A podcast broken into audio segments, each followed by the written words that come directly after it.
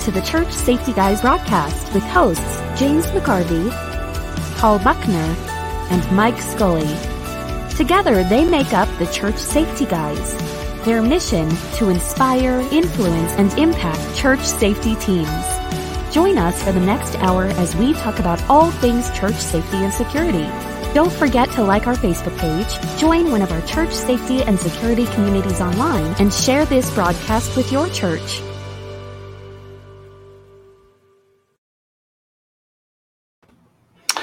Good evening and welcome to the Sunday night broadcast of the Church Safety Guys. I am James and I am joined by uh, my co host Mike and Paul. So, how are you guys doing tonight?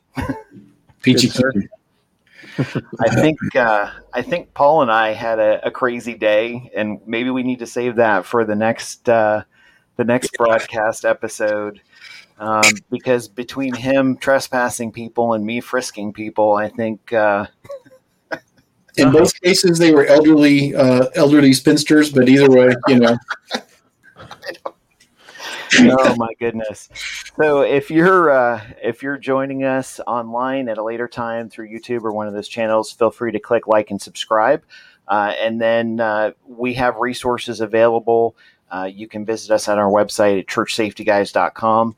Um, I really I want to jump into uh, getting our guest in here uh, because I know that uh, we've talked a lot about it, and he's certainly uh, been a, a, big impact in the, the church safety and firearm community. So, um, without further ado, I will go ahead and bring in Mr. Correia. How are you, sir? Boom. I'm great. Thanks so much for having me, you guys. Oh no, it's I I appreciate it you giving your time up. I know you're you're on the West Coast and we're on the some of us are on the East Coast, so sometimes it's still a beautiful sunny day here in Phoenix. yeah. Isn't, isn't it a beautiful sunny day in Phoenix most days? We get about 320 days of sunshine a year. So I joke with my friends, you know, as they're still getting snowstorms and stuff. I was like, yep, got another 12 inches of sunshine today. But of course, they get me back in July. You know, in July when it's 112 and miserable, they go, mm-hmm. mm-hmm. It's a dry heat. yeah. yeah, so's an oven. That beats uh, that beats uh, that beats my temperatures and my son uh, here in Austin, Texas. we we've had some weird weather this year. It's been an odd March. I'm actually learning to fly right now. I'm getting my private pilot's license, and so we've had a lot of kind of weird turbulent weather that my instructor's like, it's a weird year, but today was utterly gorgeous. I actually went and took a flight nice. this morning and, and worshiped God from uh, 6,500 feet. So it was kind of fun. For sure. For sure. So I don't, uh, I, I know, hmm. well, all of us know a little bit about your background. Um, and I always like to say for, for the folks that come on as guests, um, I know you served in the military, so thank you uh, for your service. Um, sure, it was a great job. I made hot water the hard way in Uncle Sam's Canoe Club. It wasn't really like that. well, that works. I'm. Some of us are still learning, including myself. But you know, yeah, he just had a nuclear a nuclear reactor to help him make hot water.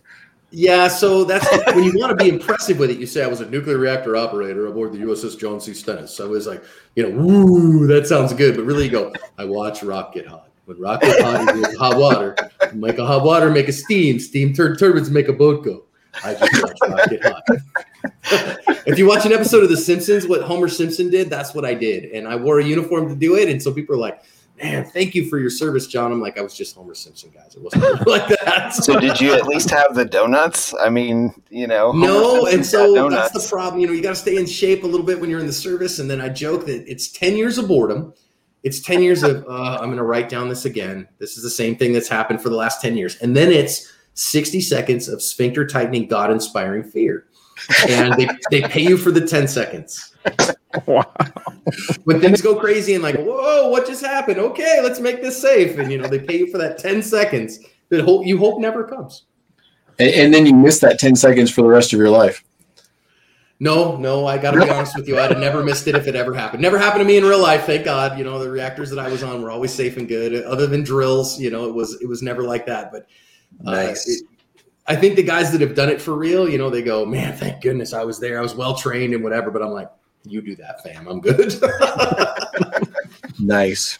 Wow. For sure. So your your road, your story has been kind of interesting, and I, I definitely mm-hmm. I wanted to give you the the opportunity to kind of uh, tell folks that might not uh, follow the largest YouTube channel or the largest uh, largest person on the YouTube channel.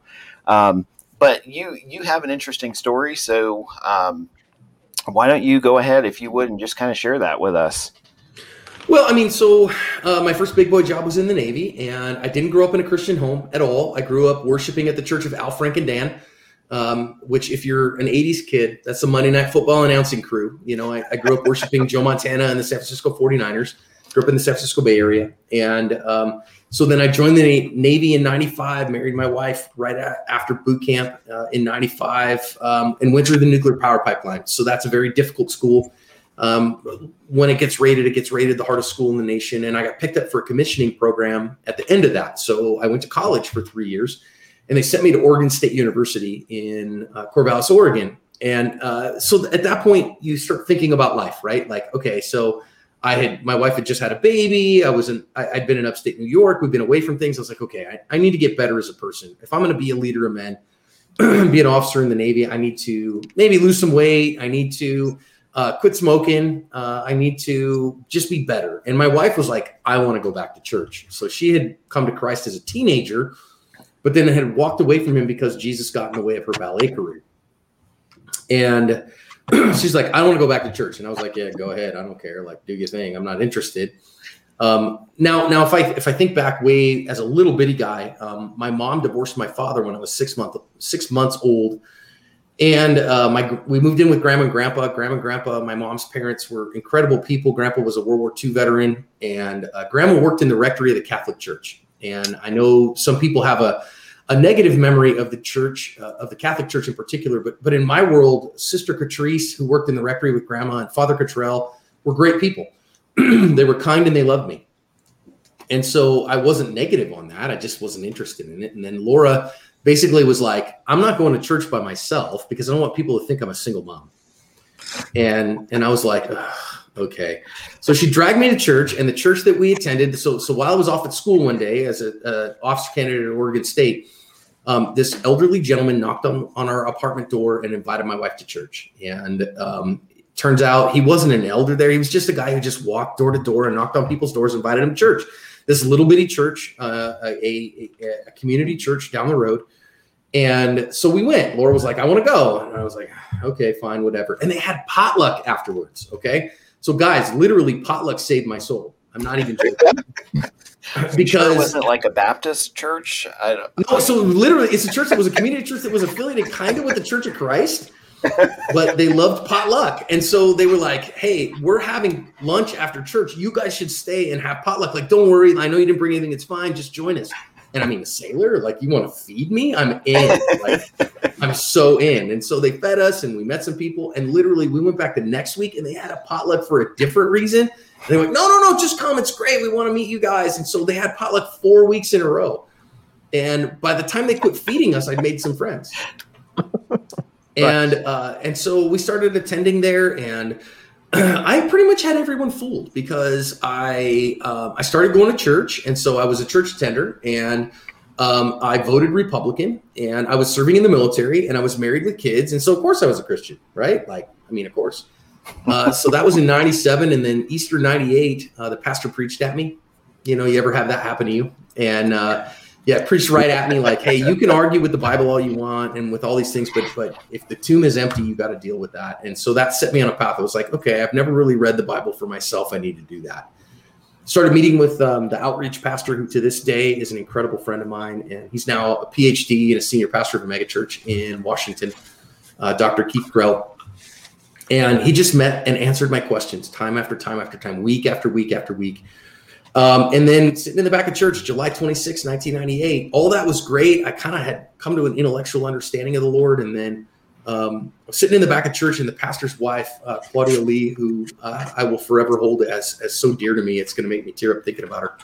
She was leading worship, and, and she said, You know, she took a moment to give a little testimony. And she said, You know, I, I had this knowledge of Jesus. I had, had been taught Jesus as a kid. And then uh, but as a teenager, when I realized that Jesus loved me even with my sins, like right where I was with my sins, I gave my heart to him. And, and man, the Lord just took a nine pound hammer and just whacked me right in the soul with it, with that, and just resonated. And I was like, okay, wait a minute. Is that what this is? This isn't a, uh, a make John better thing. This isn't a if John will clean himself up, then he's okay thing. Um, if I can sign your doctrinal statement, but you love me in the giant pile of crap that is my life.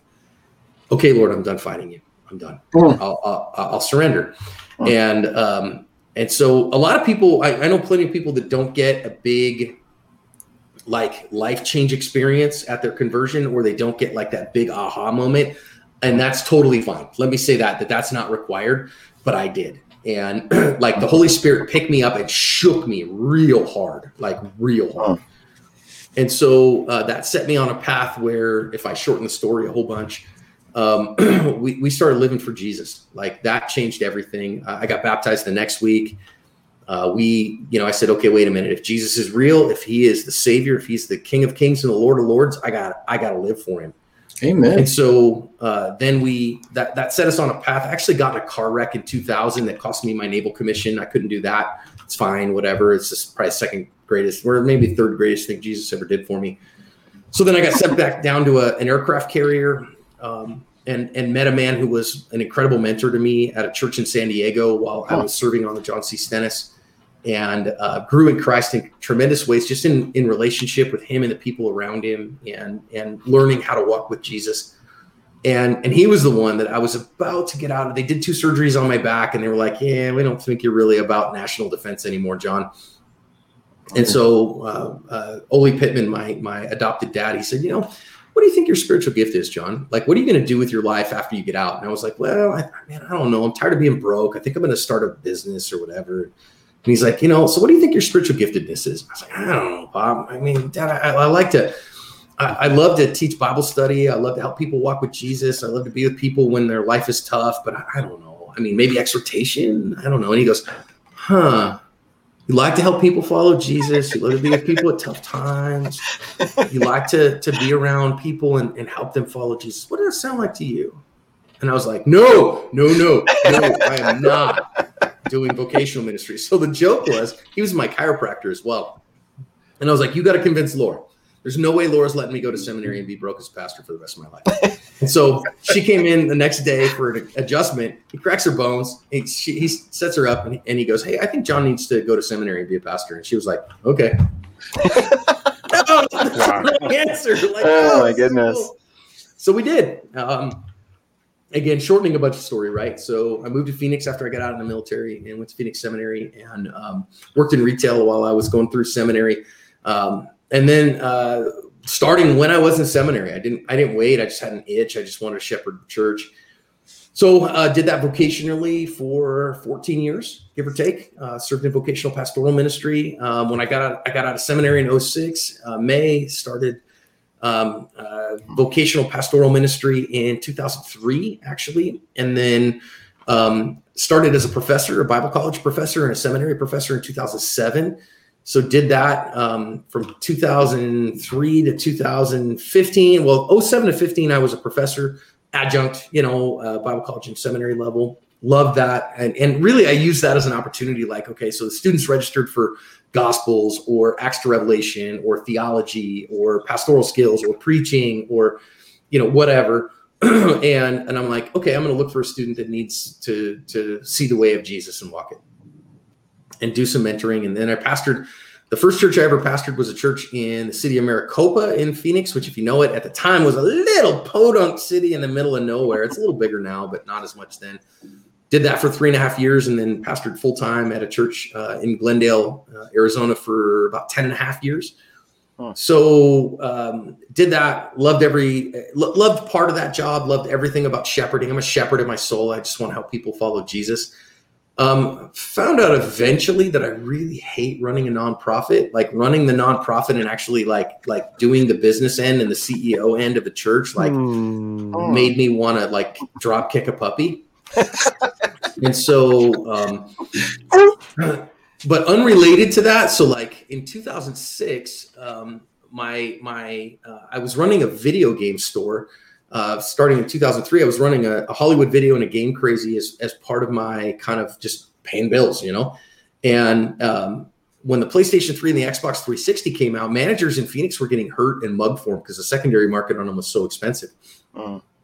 And so I went and um, got a CCW in Arizona, started carrying a gun, uh, bought the wrong gun, loaded it with the wrong ammo, put it in the wrong holster. Um, and, and it was a lucky rabbit's foot that I kept on my hip. And then at the same time, my son, uh, who's now a grown man, but uh, he was a boy at the time, and we were homeschooling. So we were enthusiastic homeschoolers for about 12 years. And uh, James was like, Papa, Papa, Papa, come take karate with me. Like, come, come do karate with me. And I was like, bro, I'm working full time. I'm going to school full time. I, I do not have time for this. And he goes, What about when you get out of seminary, Papa? Please come and take karate with me. Okay, fine. Pat, pat, pat. You know what I mean? Like, that's fine. So a year later, this kid had literally he had strep throat at my seminary graduation. So I like had the, you know, the stole and all these things. And I'm like, look, I'm fancy. I turn my, my thing and all that. I pick him up off the this uh, church that they did the, the commencement at. I put him on my shoulder. He was sick. He's like six years old. And he's like, Papa, I'm so proud of you. Then he picks his head up. He goes, You come to karate class on Tuesday? and I was like, Yeah, dude, I guess I am. You know, I guess I guess that's happening. So I was going to do it for six months. 15 years later, I'm still doing it. So um, that started because uh, so so as I started doing that, and I studied a, der- a derivative of Kenpo, Ed Parker's American Kenpo. Um, so for anybody who knows that world, I am a student of Lawrence Robinson. I have a second degree black belt today under Lawrence um, who is a student of Skip Hancock, who was a student of Ed Parker. And um, that taught me, like, okay, wait a minute, I need to get serious about this. Like, if I'm going to carry this gun, I need to be good with it because um, it's a, it represents a non-zero risk to myself and my family, and so I need to be good with it if I'm going to carry it. So I started training. That got expensive. So I'm like, man, my core competency, like, how am I going to make this less expensive? So I started my business. I started active self protection as a way to write off ammo. You know, I was like, I, if I get some instructor certs, I can just like write off my training because I got to be good in order to teach classes, right? Sure, the IRS will buy that. Um, and we started that in 2011. So 10 years ago in April, um, or actually March 25th is when I got my first certification. Actually, so uh, just just celebrated my 10th anniversary, and and uh, so did that uh, as a part time gig for quite a while, and and really enjoyed that and then it just grew, you know, and and um, but but the blue haired ladies at church didn't really like me posting gun content on my Facebook.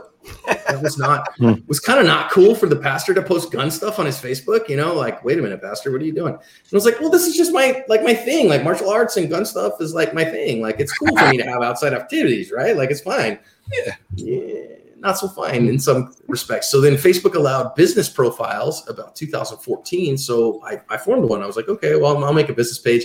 And then that way I, I don't have to do that. Well, it took off a little bit. The narrative videos came from there because Facebook started allowing video content. And somebody sent me a video on Facebook of a real life knife attack that somebody in, in, endured. And it scared me because I was like, whoa, that's real. And I'm not ready for that. So I took it on my Blackberry. That'll date me.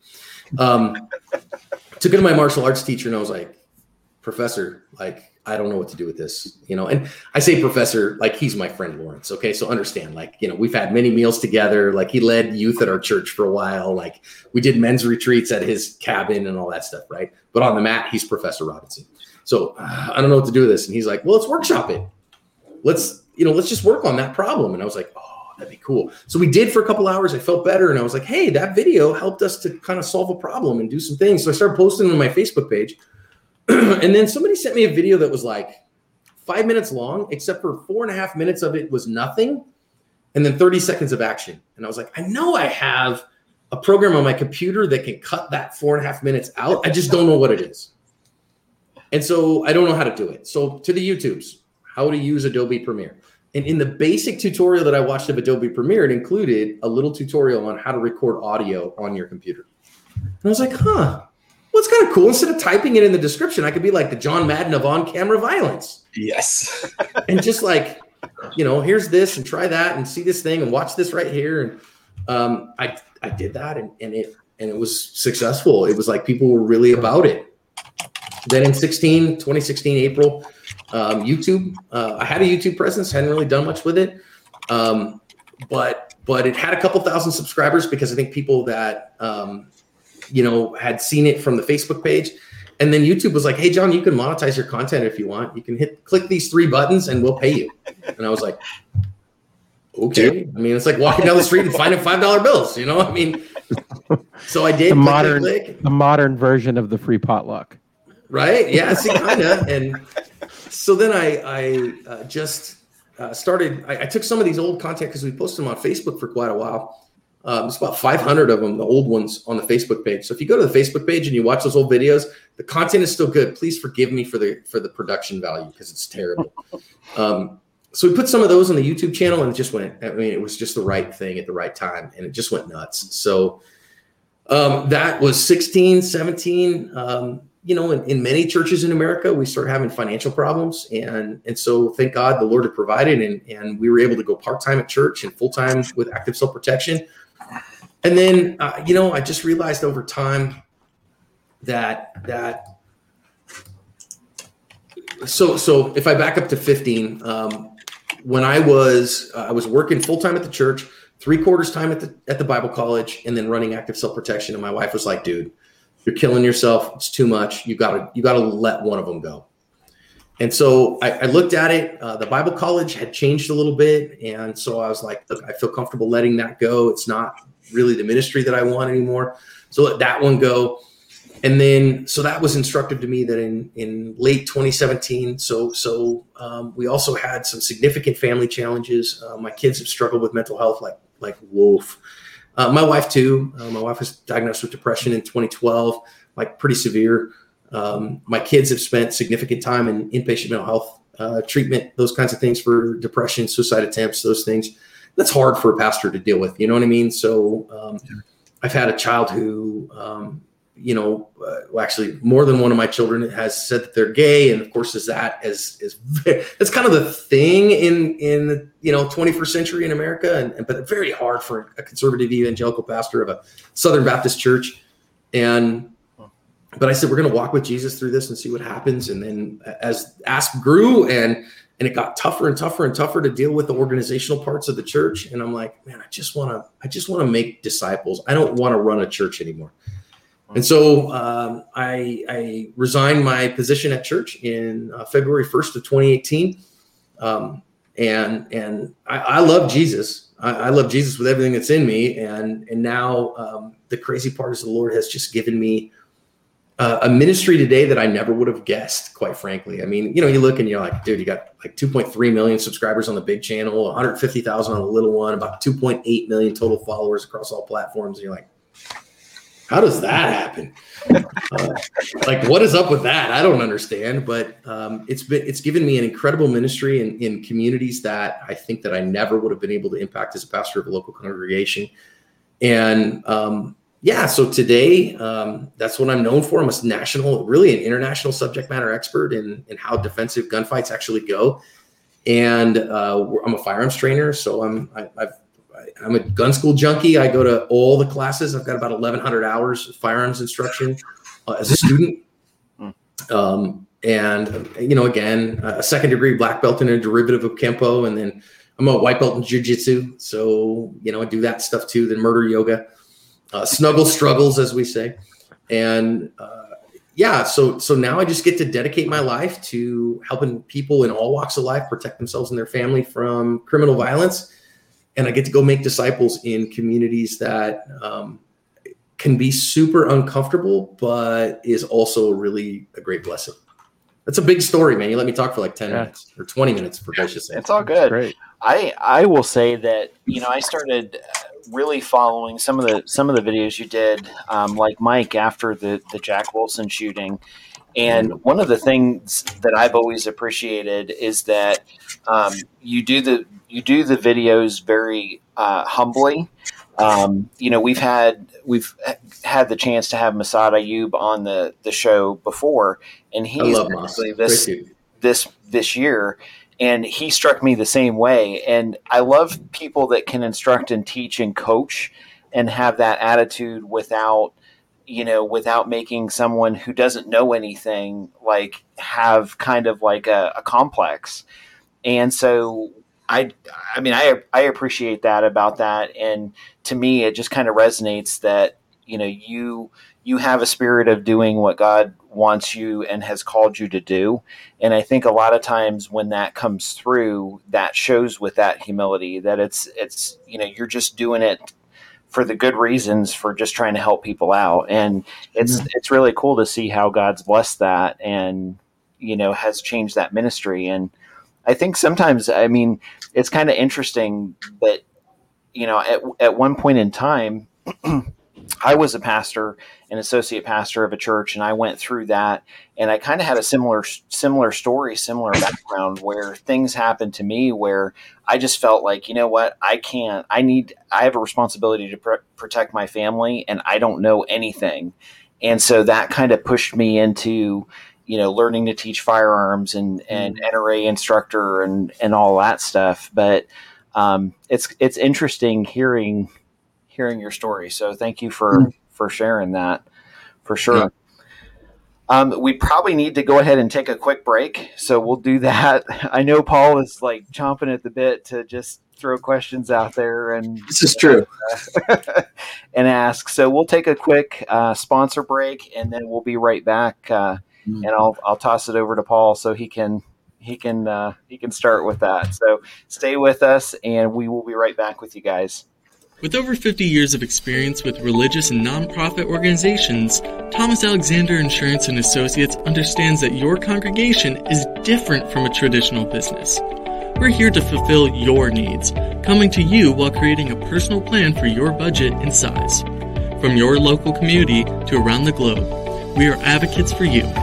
Thomas Alexander Insurance and Associates, your partner in service.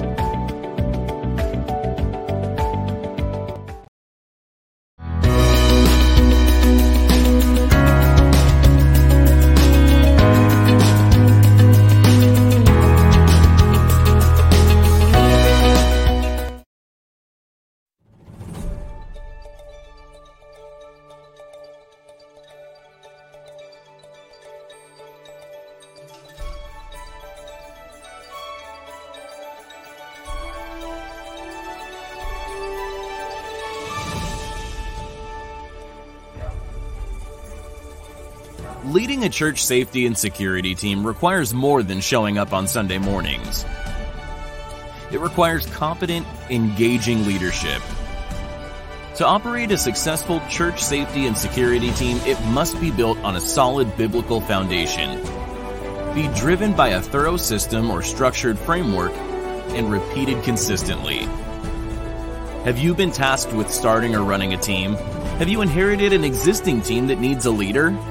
Do you feel like you are running in circles or burned out executing tasks weekend after weekend?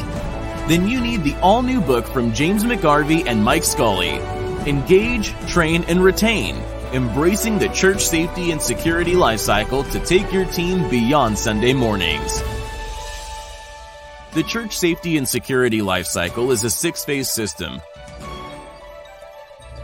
created by the church safety guys specifically for leaders serving in church safety or security teams.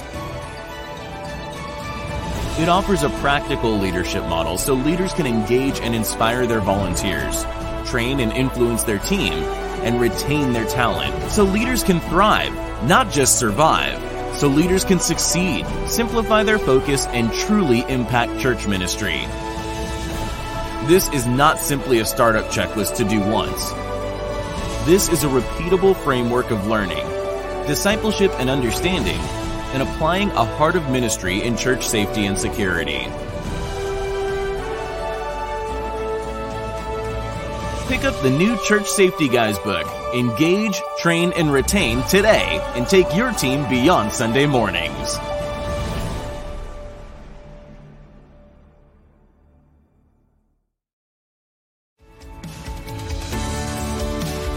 Church Safety Guys is a nonprofit organization dedicated to help inspire, influence, and impact church safety and security teams. We're about all things church safety and security, which starts with a ministry mindset and a servant's heart.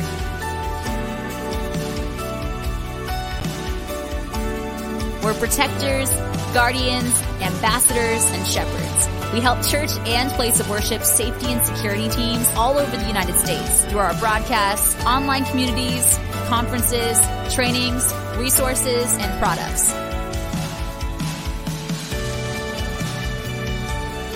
Help us reach more churches in impactful ways by considering becoming a monthly ministry partner. $2, $5, $20 a month will help us continue to provide these resources.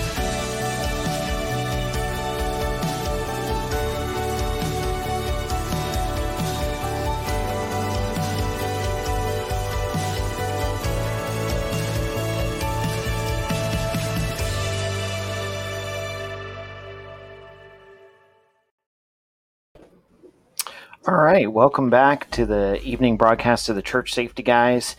And uh, we are talking to John Correia with Active Self Protection. And I'm going to go ahead and throw it over to, to Paul because I know that uh, that he's going to he's got, he's chomping at the bit to ask some questions. So Yeah, well, I wanted to start off with some with some comments. So, for you guys that are listening at home, so you need to go subscribe to Active Self Protection. I talk to people all the time that still haven't done that, and and uh, you know, I, just blows my mind. But so I I came across Active Self Protection very early, and before the narrated videos, before the John Madden bit, and I fell in love with it because I was trying to do church safety and I was getting a lot of pushback of you can't be a warrior and a Christian. Well, that's Bologna, and you can't. Um, and and it was amazing where God took that, and it's amazing how God will build on top of what like what you were doing, and God helped me launch in a direction. And I still I still dine on the regular with active self protection material. And I've watched I've watched what you do grow. So, to anyone at home, go check this stuff out and if and if you want to if you want to understand why it's dangerous to carry empty chamber go watch his videos. If you want to understand what the realities of a knife attack are go watch his videos. If you want to understand what training and range time and dry fire and all these things are and why you do them go watch his videos. And so when i was really exactly yeah dry fire mag if i as i was learning these things the 10,000 foot view that so many so many things in church safety did it was it was worshiping God at 6,500 feet. There was nothing in the trenches of this. You might have to choke slam somebody, and um, so as all that began to open up for me, and I took some notes off here to the side. I really got serious about training because of watching the videos and realizing um, I got I got to shoot next to a guy who had worked for Blackwater, and I watched him without conscious thought clear a weapons malfunction while plinking with me and I was kind of like the the the the pool shark of my neighborhood. I could outshoot all my friends, and then I had this guy like literally shoot circles around me and not break a sweat. And I was like, okay, I'm actually a gun collector who who thinks he's a, a competent self defender. So wherever you are in your journey, you need to go this direction, and you need to learn as much as you can throughout active self protection. And there is so much material there already. And then God opened up a ministry where I could begin to minister into law enforcement. And I actually had, in the way the officer said it, I cannot repeat because it was quite colorful. But he turned to one of his friends and he goes, This is Paul Buckner. He's my chaplain. He's not one of those wuss, wuss Christians. Because I had fought a guy that was high on, on methamphetamine and hard alcohol to protect that officer and, and actually a couple of others. And uh, um, that was a, it just was amazing to watch God open up that ministry. So I really enjoy the interviews we do, and we've met some through the through the convenience of the webcam. We've met some amazing people. But number one, I owe great debt to active self protection, and thank you.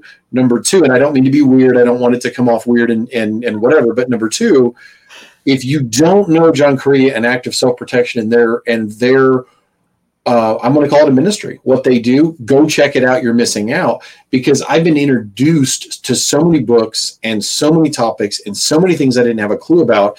And I'm very firmly a training junkie. I mean, I have coined phrases that we use in church safety. Um, I coined the phrase that was ancient Latin, semper disciplina, a lifestyle of discipline training. It basically means always training. And I coined that phrase that I had found in ancient Latin and I'm not a Latin anything, but I had stumbled across it and I went, ooh. And there's there's things that we say now that James got a hold of me a while back and said, Hey, someone at my church quoted you. Which John, uh, that's so cool. That's messed up. Yeah, that's messed up. I'm like, wait, what? but it's amazing to watch God open up opportunities. And now church safety, John, is not this thing that like, wait, what? Your church does safety? I went to a church today to help a law enforcement department protect it from a credible threat. Mm. While I was there as their chaplain and their armed, crazy, you know, chaplain friend, and we were talking very, very serious church safety. One of the pastors from my church got a hold of me, and he's like, because I attended church and then left, and he knew why. And we've got a team, and we're good. But he goes, "Don't they have their own people?" I was like, "Kind of, but this is a pretty big deal." And and that's how far we've come. And I want to launch back out of that to Mike and James. That's how far the reality of this world has come, John. It wasn't that many years ago that, that people were like, wait, you carry a gun? And the, the pastor, uh, uh, a friend of mine that's a pastor of another church, made a comment to me this week. He said, I carry a Glock and it's with me in the pulpit. He said, I call it my Glock for the flock. And yeah, yeah. I was like, oh, I love it. And where I'm going with all this is we're seeing a complete shift in our culture defensive mindedly in churches going we, are ministry focused but we want to protect people and make sure that nobody comes in here and hurts our people. And that is completely shifting. And john you're part of that. We're glad to be part of that. And and that's where i want to tell people i cannot encourage you highly enough. You need to go and drink at the fountain of active self-protection Dude, the fact that you've become a training junkie just you made my week, bro. Like, if there's one thing I say, go get training, and not even for me. Like, listen, I offer it. We teach church safety, and and the funny part is, I teach church safety from a very pastoral perspective. That like, listen, you're there to love people and help them experience Man. the living God. You know what I mean? You're not there to be a heavy. You're not there to you know maintain a fortress for God. Uh. You know, the funny part is, I, I tell this story sometimes in my church safety that um, we uh, we we taught a class in Manhattan, Kansas, and we fell in love there with the people of the Flint Hills Foster Teen Camp. So foster teens are a huge uh, thing in my world. That these kids end up homeless, and when they end up homeless, they end up in drug addiction, yeah. substance abuse, um, incarceration, like at, at really ridiculous rates. So we help this incredible ministry to fundraise every year. Our national conference is totally a fundraiser for them. All that to say, we're driving there from Kansas City Airport, and of course, we stop in Topeka because we're going to see a friend. But more than that, we stop in at Westboro Baptist Church. Okay, mm-hmm. and you know, as as 25 people, and they're national news all the time, and they've got these huge wrought iron fences, right, with with the spikes pointing out. And and these huge billboards and banners about what God is against, and the funny part is, is then opposite that, there's a little house that's all painted in a rainbow that that has a little like sign on the front that says, "Feel free to come and take pictures. Feel free to to come and hang out, have a picnic. We're glad you're here." And I'm like, "Well, which one do I feel more welcome at? Which one do I feel like I can I can be at? You know?" And so I always tell folks when I teach church safety to remember the mission. And Jesus gave us a mission, and the mission is to make disciples. The mission is for people to feel like I can meet the living God here. I can meet the King of Kings here, uh, and and I can meet Jesus here. And and if we're you know big and angry and like you know hey hey, hey you know we got to do this thing here, then people won't feel safe. And Amen. so I love hearing that from you, man. Like you just you made my day. well, before I throw this to Mike or James, am I am I a training junkie that beats training to death? No. Not at all. You right. so, Mike, you haven't really been able to chime in yet, and so I'm done sure. fan gushing over here. Go for it. well, I jump back. It's just some different things in the walk, and uh, it's great to hear your story, John. I appreciate you coming on. I think I, I, look at the little things of, of dabbling in karate when I was in school and and a kid and being bullied by another kid and where that took me. I didn't foresee going into ministry. I didn't foresee going into a world of church safety. I didn't mm. foresee being uh, part of active shooter drills for the state police and uh, police departments across Massachusetts, and and yet those were things I got a chance to be part of. I got to play mm. that bad guy and get beat up and and cuffed and and taken out and all sorts of different things. But it gave me insights into their tactics, their approach, combined with uh, the life of of growing up in the church. Uh, started as a Catholic, went to Catholic school my whole life, but in a non-denominational church now. But really all of that together. And I couldn't have seen where where God has taken it today. I mean, a year ago I joined these guys, and it's like I I never would have anticipated being on camera talking on a show, um, hmm. and then combine that. Uh, you, you, sit there and say, okay, uh, we're gonna have John Correia on our show. Wait, what? How how'd that happen? So those sorts of things. It's just the, the progression of when when God blesses something the amazing things that can happen and when you're yeah. walking in that path like clearly you are john and and and the path that you've taken and and the the content that you've put out and you're blessed as a communicator and i think that's where it carries is that ability to communicate and reach people in that humble way and that's what we try to do and strive to do each week is come across as you know what we are we're just servants of god and we're trying to do the best we can in our churches and a safety team and if something Amen. we learn can pass on to somebody else and it makes their life easier, makes their church uh, safer, helps them disciple their team, then you know what? It's worth it. So we, Amen. we really appreciate Amen. it.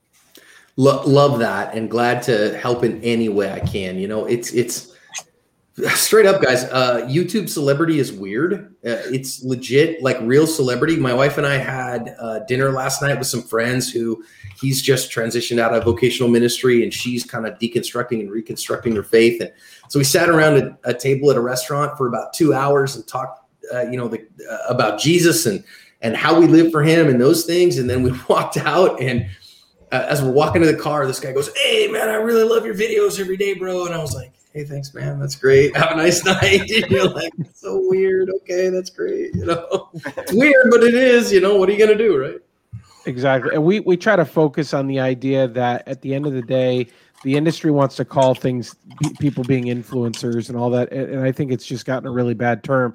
We strive to impact and we understand that if we if we impact another person, another team, we will by nature influence and and in a good way and we're not just seeking to influence we're seeking to impact so we're kind of shooting past the target if you will we're kind of saying project that you're going through to the other side and maybe then you actually will land on target. So we try to do that. I, I, love it. I tell people all the time there's plenty of influencers in the world. You know, Kanye wearing a pair of Yeezys will make people buy Yeezys. That's influence, you know. Uh, Kim Kardashian wearing a particular dress will make people go buy that dress. That's influence, and it really is. Mm. Um, I try to be a trusted advisor instead. And a trusted advisor is somebody who doesn't say, get like me. A trusted advisor says, what's best for you? And in your situation, with your unique needs, with your unique um, uh, situation, what's best for you, and what would I advise in your spot? And if, if take it or not, I mean, you know, I mean, I get it. Um, I, I, try to uh, not be kind of the sage on the stage, but kind of the guide on the side, you know, and and just uh, love people where they are and, and help them. And and if I can help nudge someone towards um, being more competent, more uh, paying more attention to their world to be more prepared and um, to, to impact their world for good, man, what a great day, huh? Guys, I think I have found a pun brother. I've noticed that he likes little word combinations and little sayings and very pithy little almost punny sayings. I may I may have found my pun brother. I was a Baptist pastor for 14 years, bro. What do you want me to do? Like you got to have little pithy sayings, you know, little memorable things. And the crazy part is is that the audience on the big channel and the little channel have really embraced that. And I, I get that back from people all the time, you know, and I'll hear, you know, John, man, I know you say attention buys you time and time buys you options. And, mm and I go, mm, it really does, man. That's really great. Yep. And, and I, I get emails from people that are like, dude, John, this guy pointed a gun at me and I heard, wait your turn, wait your turn, wait your turn, but take your turn. And, and it saved my life. And I was like, wait, wait, wait, you saved your life. What you did, I didn't save your life. You saved your life. But those little pithy sayings let people remember, you know, a little yep. turn of phrase, a little thing that we have. And and I, I, tell folks the crazy part is is that seminary was a perfect preparation for YouTube celebrity. because it taught me to be a good communicator. Straight yeah. up. It taught me to uh, be concise and thoughtful. You know, I was taught preaching by a guy who said a great sermon has a great introduction, a great conclusion placed as close together as they possibly can. Yep. and home right now making notes for their pastor. and, and, and things like, you know, and the other part of that, you know, so my mentor Keith, um, who said, John, he made me, in fact, at one point, um, he made me get rid of notes in my pulpit. And and when I was a young pastor, he's like, okay, so you need to connect with your audience. You need to not take notes. And I was like, that's not okay. Like, what are you talking about? Like, notes help me to like be prepared and ready. And he goes, no, give up profundity. Just don't be profound. You don't need to be profound. If you understand the big idea of your text and you just let God speak through the text and you say not what I have to say, this is what God says to all of us in the in the text itself from scripture. This is what the original author was trying to contribute and and teach his original audience and if you and I take that at heart, then you'll be good. Um, and so have your big idea in mind and go and talk to people. And I was like, oh, it's so hard. But it made me it made me embrace that. And now, as a guy who makes YouTube videos for a living, I do the same thing. So when somebody asks me on the YouTube video, like, well, John, like, how much scripting do you do? I don't make a script. I, I talk to people. I think about, I want to pause here because I want to talk for a minute. I want to pause here because I want to talk for a minute. But I, I want to talk to my friend. I want to talk to my friend Paul and my friend Mike and my friend James. And uh, I, I want to say, hey guys, let's pay attention to this thing. And if we do that, then then we'll be better, you know. Yeah. And so it's seminary was a perfect preparation for YouTube. That's great. Sure. I want to I want to go down the road just a tiny bit of uh, of Easter prep and jump into that because I know we're we're kind of running out of time, but um, you know, we have churches opening up all over and trying to work through COVID and and trying to to do different things. And um, I really feel like like my particular church, and we're we're based out of Columbus, Ohio, but my particular church is actually doing an Easter drama uh, this year where we act out from from Jesus' birth to his resurrection. And uh, one of the things that I've seen a lot of is just people people are really coming out of their homes and they want to do activities and they want to get back to a normal and we've seen people really just come out of the woodwork for church like to come see what church is about and to mm. to come back to um, some stability in in their community um, but i wanted to, to throw it over to to you john and just see if you have some suggestions or some thoughts on uh, just different things that churches can do um, to kind of be prepared. I know that's it's next Sunday, um, but just some thoughts out there on you know what can what can they do um, that that are maybe simple um, that maybe they haven't thought about to uh, to just protect their their folks coming in and just have a watchful eye. I always say first and foremost mission focus right mm-hmm. your mission is to introduce people to the people of god and to Jesus, right? So if you miss that because you want to be a big firm bulwark, you'll miss it, right? So mission is always first and that's going to involve risk taking. So so be willing to be the one that says I will take the risk so that everybody else doesn't have to. Amen. I will be the one that will engage right. with that person who is on the edge or who is a borderline or who is a struggle in order to help them see and serve the living God and, and, and experience the love of Jesus in me that he won't anywhere else. And if you have a high level of skill, you can take risks that somebody with a low level of skill could never take. Um, I mean, whether that's somebody who is struggling with mental illness today, or somebody who's angry at God today, or somebody who they fought all the way to church and and she is right on the edge of committing domestic violence uh, or he is. You know, I mean, it goes both ways. Yep. And you see them in the parking lot, and you can go up and go, "Hey, you guys, I'm so glad you're here." Um, or in the middle of a custody dispute, hmm. and yeah, and and and so you know, Dad shows up at Easter Sunday because he knows Mom brought the kids, and he's like, "I want to see my kids," and you're like, "Hey, man." I'm with you, and that makes a lot of sense. Can would, would you be willing to pray with me? And and let's see if we can find a good way for everybody to to be happy with this one and be okay and i want your kids safe like you want your kids safe so so first of all mission 1st uh-huh. mission first second thing is uh, I, I look at people not as problems to be solved but as as people who jesus loves and they are of inestimable value and worth and dignity and so you know what is it that i can do to to give Jesus glory today in this. And then, yeah, I mean, um, recognize that when everybody gathers on Easter Sunday, it's the Super Bowl, right? It's the big day. So that's a a rich target. So pay attention to your world and look for something out of place. And when you see something out of place, you know, when we look at, at, at Jeff Cooper's color code of awareness, right? So white is unaware. We can't live in that. Yellow is simply aware. And aware says not like, you know, I'm I'm not like the Belushi brothers, you know, like head on a swivel, like, you know, what's going on. But I always tell people I'm curious. I just want to see what's going on in my world. And I want to go, oh, I don't know you. It's really nice to meet you. And hi, my name's John. And and, and let's get to know one another.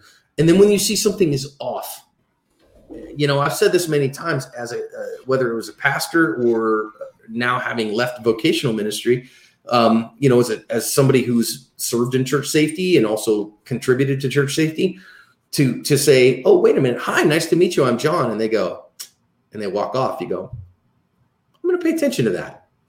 I just want to see what's going on with that." Um, sure. And and if you do that, I mean, obviously, guys, you guys know this. There's something like 50 million worship services a year in America. We have about two church active killer events every year uh, in America, regardless, you know, up or down. But two is pretty much the average. And so, you know, it's lightning strike rare. You're far more likely to have a missing child. You know, somebody, a kid that gets away from mom and dad after service. You're far more likely to have a heart attack you know somebody has a big problem. Um, you're far more likely to have um, a distraught person after service. You're far more likely to just have a homeless guy show up who is maybe not dangerous but is disruptive. Uh-huh. um, you're, you're far more likely to have the pastor's preaching and somebody decides they want to be a prophet of god and they want to tell the pastor what's up you know, I have a really funny story about that when I was young in Christ about having to grab a woman up by her her arm and go, you know, you're going to follow me to the foyer right now. and and uh, no, I want to talk the prophet. You can't stop the prophet of God. No, no, but we're going to talk in the foyer right now. and uh, uh, you know, so so those kinds of things don't involve deadly force.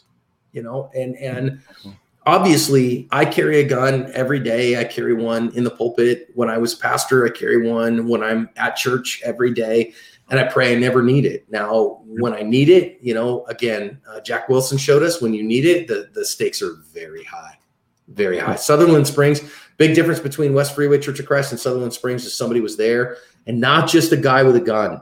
The big thing to me was in there was that this was not oh we have a man with a gun versus nobody with a gun no, Jack Wilson was highly confident with that mm-hmm. firearm.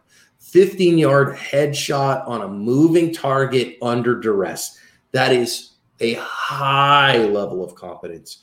And so um, train for that worst day because I'll guarantee you, I, have talked to Jack and and a great human and a good dude. Um, and I've talked to, you know, Stephen Willeford, the, the hero of Sutherland Springs and that, that those days are you know those men can sleep at night knowing they they they were up to the task. Yep. and i don't want to be the guy honestly it makes me weepy thinking about it. I don't want to be the guy that was not up to the task on that. Amen. I don't want to be the guy that said i took four shots i missed all four and nine people died. Hmm. And yep. so, you know, so so think about the vast majority of problems aren't gun problems, right? Your gun should stay in its holster almost always, and then be really good for that day when it when it needs to come out. Yeah, for sure. Good stuff. Well, I'll throw it over to to Paul. I know you you wanted to, and then we probably should wrap things up because we're we're out of time. As much as I would like to extend this another hour. yeah, we, we, need to get back on the schedule maybe for next season and do this again. God has blessed us with the opportunity to meet uh, via web conference, as it were, and talk with people who are movers and shakers in the church safety world. And overwhelmingly, we are encountering people who have, am I wrong, guys, a Christ centered heart. And they keep going ministry first, ministry first. We're not, we're not a SWAT team and That's awesome. I I get I get emotional because I'm like, yes, amen, hallelujah. Um, but you were you were talking about just a moment ago um, having that heart, that Christ centered heart, and going up and, and being ministry focused first. And James and I were talking when James really started the group about the fact that, um, you know, obviously without love, we got nothing. We're only a resounding gong. But but it's right. not. And, and back to the Jack Wilson thing. But but it's not. I don't want to say this you have about half of a percent of a chance of ever having violence at your church. And I don't mean an active shooter per se, I just mean violence. And yet that's the thing that we focus on and we train for. Now, when that violent thing happens, we need to be very, very good at what we do. But we, we need to be looking at vasoconstriction and and know the, the signs of a stroke. I got to help in a convenience store. I looked at a guy, this isn't right. I think this guy's having a heart attack, but he's 31. I'm going to call this in. Guess what? He was having a heart attack at yeah. 31. And so having that medical knowledge, praying and saying, God, use me, put me where you want me. But, you know, medical and, and looking for a child and de escalation. And I have been first responder at four car wrecks since I started carrying medical on my person in, in my car. Um, just had one two weeks ago that was a pretty wicked wreck with a woman who was completely disoriented afterwards. And she was on her feet, but like I barely know my name, and I'm like just completely out of it. Okay, come here. I didn't actually see the wreck, but but that mm-hmm. calm under pressure. I mm-hmm. think high level of training gives me calm under pressure to Amen. be the presence of Jesus, and and to go, let me help you. And it's yes. so good. I think that brings the goodness of God into that into that situation. Well, and yes, yeah, so the the final thing there, which is you're just leading into perfectly, is when we're when we have that level of training, we have that level of comp- competency, we're never going to find ourselves in a situation where we go, "Gee, I, I wish I hadn't trained this much for this." Never, right. ever. I I backed a police officer one night. I had the night sergeant looks at me, hands me his backup weapon, and he goes, "You protect him." And there was a rookie on duty that night. It was a bad situation. It was all hands on deck. When the bad guy crashed out the window and went for a weapon, I drew and had a flashlight to my temple and a gun pointed at this guy's head I realized two things. One, thank God I've trained this much for this. And I called every instructor I've trained with that had taught me that level of training and said, You helped me tonight or that the, the night before. Number two, my decision making process was over. It was up to the to the bad guy at that point, and he decided he didn't want to die. But then, but coming back to training, we're never going to find ourselves in a situation where we can just press a pause button and go, okay, I need to know what the OODA loop is and why does his face look like that and what's a pre-fight indicator and what's cover and concealment. How, am I carrying the wrong holster? Do, do I have the right weapon? Did I bring enough gun for the fight? We, we don't get to press pause. It's come as you are. And, you know, President Reagan used to say the next world war was going to be come as you are. You're, you're going to show up with what you already had made and I think at that level as as Christians, as self defenders, that's why I'm a training junkie. Is it's come as you are. You don't get to go. I'm sorry, I'm not qualified for this. Can, can I get a rain check? All right, Paul. I'm going to give you one reset. thing here. Please. I'm going to give you one little thing. Colonel Boyd would be super frustrated that you called it an OODA loop. Really? Colonel Boyd called it an OODA loop, and he would be frustrated at OODA. And not not that that's a big deal, right? I, I seek to honor his legacy. It's, it's the OODA. I mean, and he, so few people know who he is anyway. I think, yeah, that's interesting to know. I'll have to uh, know who'd ask that? Text Moss. Ask yes. Moss about it. Moss is big about that. Okay. So, gentlemen, anything before we close in prayer? We'll have to go I, back and re-record the episode where we called it OODA. yeah, right.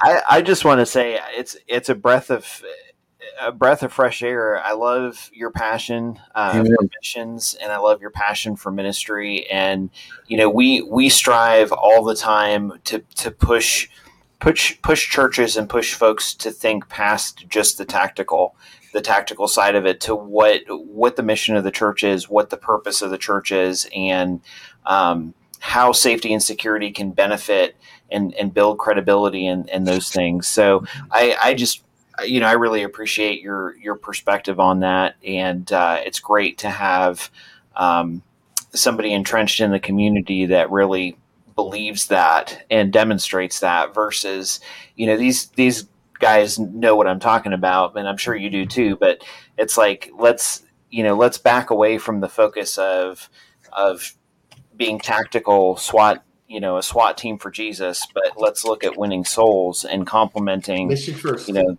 the mission of the church. So it's uh, it's it's good stuff. So I definitely definitely appreciate it. So I'll, I'll toss it over to um, to Paul, and you can you can uh, pray us out, and we'll If I- close close out. Before we pray, if I may, Yeah. invite you guys and invite everybody. Our national conference is the last weekend in September in Manhattan, Kansas. It is at the Living Water Ranch and uh, Sure. where the Flint Hills Foster Teen Camps uh, meet. And they, uh, Mike and Lisa Irvin, are Christ Center people who help uh, abused and abandoned foster teens to escape the, the cycle of poverty in a Christ centered way.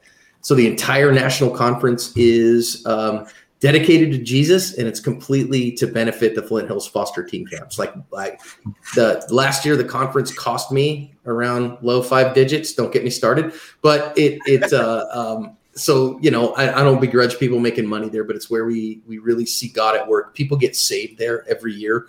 We do. Um, Bible studies every morning for those who want, worship service on Saturday night for those who want. It's very Christ centered um, conference style. So there's national level instructors. It's incredible training, uh, medical, jujitsu, live fire, classroom. It's it's awesome stuff. At, at- I mean, the highest level guys, guys like Brian Hill from the Complete Combatant, Samuel Middlebrook from Red Hawk Firearms Training, um, AJ Zito from Practical Performance, uh, Adam Lynch from Defenders USA. I mean, the list goes on and on and on of really high level trainers that that come and dedicate their time and go for it. So um, we'd love to have you join us. Um, if, if you go on my website, activeselfprotection.com, it's got all the details. You actually make a tax deductible donation to the Flint Hills Foster Teen Camps in order to attend. So we'd love to have you. Praise God. Cool. So hopefully everybody at home just took notes on that because that sounds like a unbelievable feast of training, knowledge. It's Christ focused, and there's going to be worship. So, um, all right, let's let's pray this thing out, guys. Sweet. So, Heavenly Father, Lord God, I'm overwhelmed. I don't have words. I thank you for tonight. I thank you for ministry. I thank you for hearts who that are passionate and overflowing, Lord God, uh, to to serve you and to lead others to you, Lord God. I ask that you bless this man and his ministry, his family.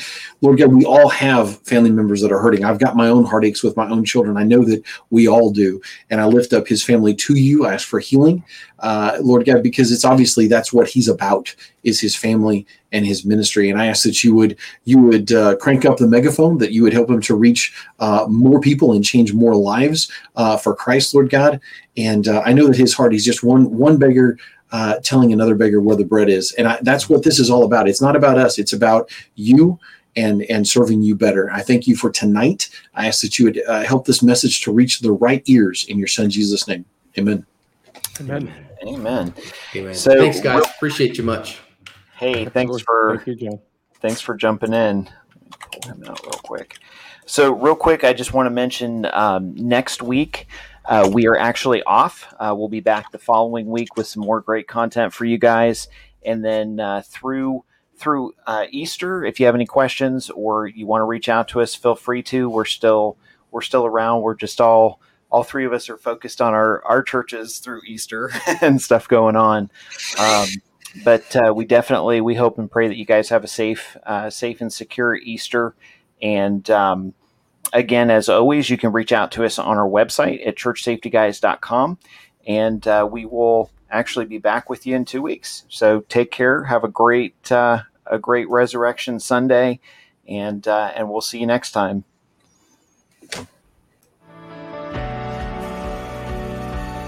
Thank you for joining the Church Safety Guys broadcast. We hope that you found it informative and we appreciate your feedback. Looking for ways you can help us reach more churches? Share our broadcast with your teams. Consider becoming a monthly ministry partner. Like and share our page and join the discussion in our Facebook groups. Visit our website at churchsafetyguys.com for other great resources.